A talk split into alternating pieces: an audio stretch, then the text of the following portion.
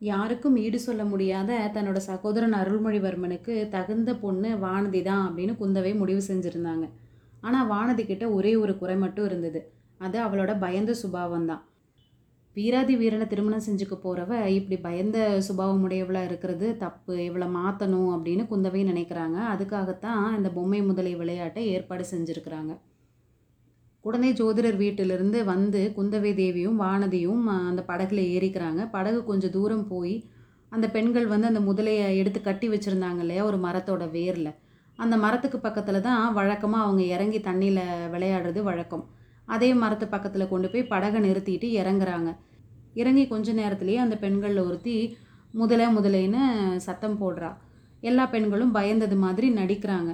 ஆனால் வானதி மட்டும் கொஞ்சம் கூட பயப்படாமல் தைரியசாலியாக இருக்கிறா. குந்தவை கிட்ட சொல்கிறா அக்கா முதலைக்கு தண்ணியில் இருக்கும்போது தான் பலமெல்லாம் இது தரையில் தான் கிடக்குது. அதனால் இந்த பெண்களை பயப்படாமல் இருக்க சொல்லுங்கள் அப்படின்னு சொல்கிறா அப்போ குந்தவை கேட்குறாங்க அடி கள்ளி உனக்கு முதலே தெரியுமா? இது பொய் முதலை இது பொம்மை முதலை தான் அப்படிங்கிறது முதலே தெரியுமா உனக்கு?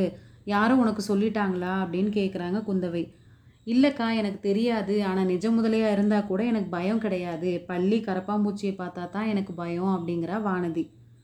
இந்த சமயத்தில் தான் அந்த பயங்கரமான முதலக்கிட்டேருந்து இந்த பெண்களை காப்பாற்றணும் அப்படின்னு சொல்லி வந்தியத்தேவன் வேலை எரிஞ்சுது.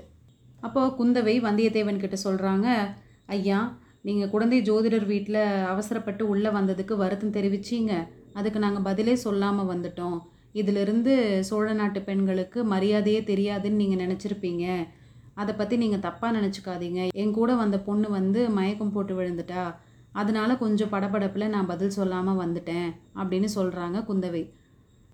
அவங்க குரலை கேட்டதும் வந்தியத்தேவனுக்கு என்ன தோணுதுன்னா அடடா இது என்ன இனிமையான குரல். குழலும் வீணையும் மத்தளமும் போர் முரசும் கூட இப்படி என்னை வெறிகொள்ள செய்ததில்லையே. இப்படி என்னை குலுக்கி போட்டதில்லையே. இந்த பொண்ணோட பேச்சில் குறுக்க ஏதாவது சொல்லணும்னு பார்த்தா ஏன் என்னால் முடியல? என் நாக்கு மேலெண்ணத்தோடு ஒட்டிகிட்டு இருக்கே. ஏன் இப்படி காத்தோட்டம் அடியோடு நின்று போயிருக்குது?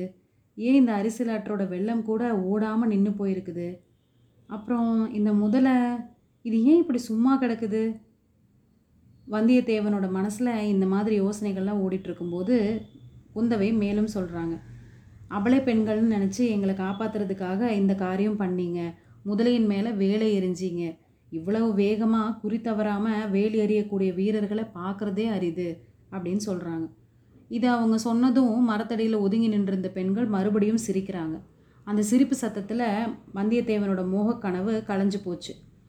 அந்த பொண்ணோட பேச்சால் மயங்கி போயிருந்த வந்தியத்தேவன் முதலையை இன்னொரு தடவை உத்து பார்க்குறான் எதிர்த்தாப்பில் நின்றுருந்த பொண்ணை கொஞ்சம் கூட பொருட்படுத்தாமல் விலகி போய் முதலைக்கு பக்கத்தில் போய் பார்க்குறான் அதோட முதுகில் பாய்ந்திருந்த வேலை அசைச்சு எடுத்து பார்க்குறான் வேல் குத்தியிருந்த துவாரத்தின் வழியாக ரத்தம் வர்றதுக்கு பதிலாக கொஞ்சம் வாழை நாரும் பஞ்சும் வெளியே வருது. மறுபடியும் அந்த பொண்ணுங்க சிரிக்கிறாங்க.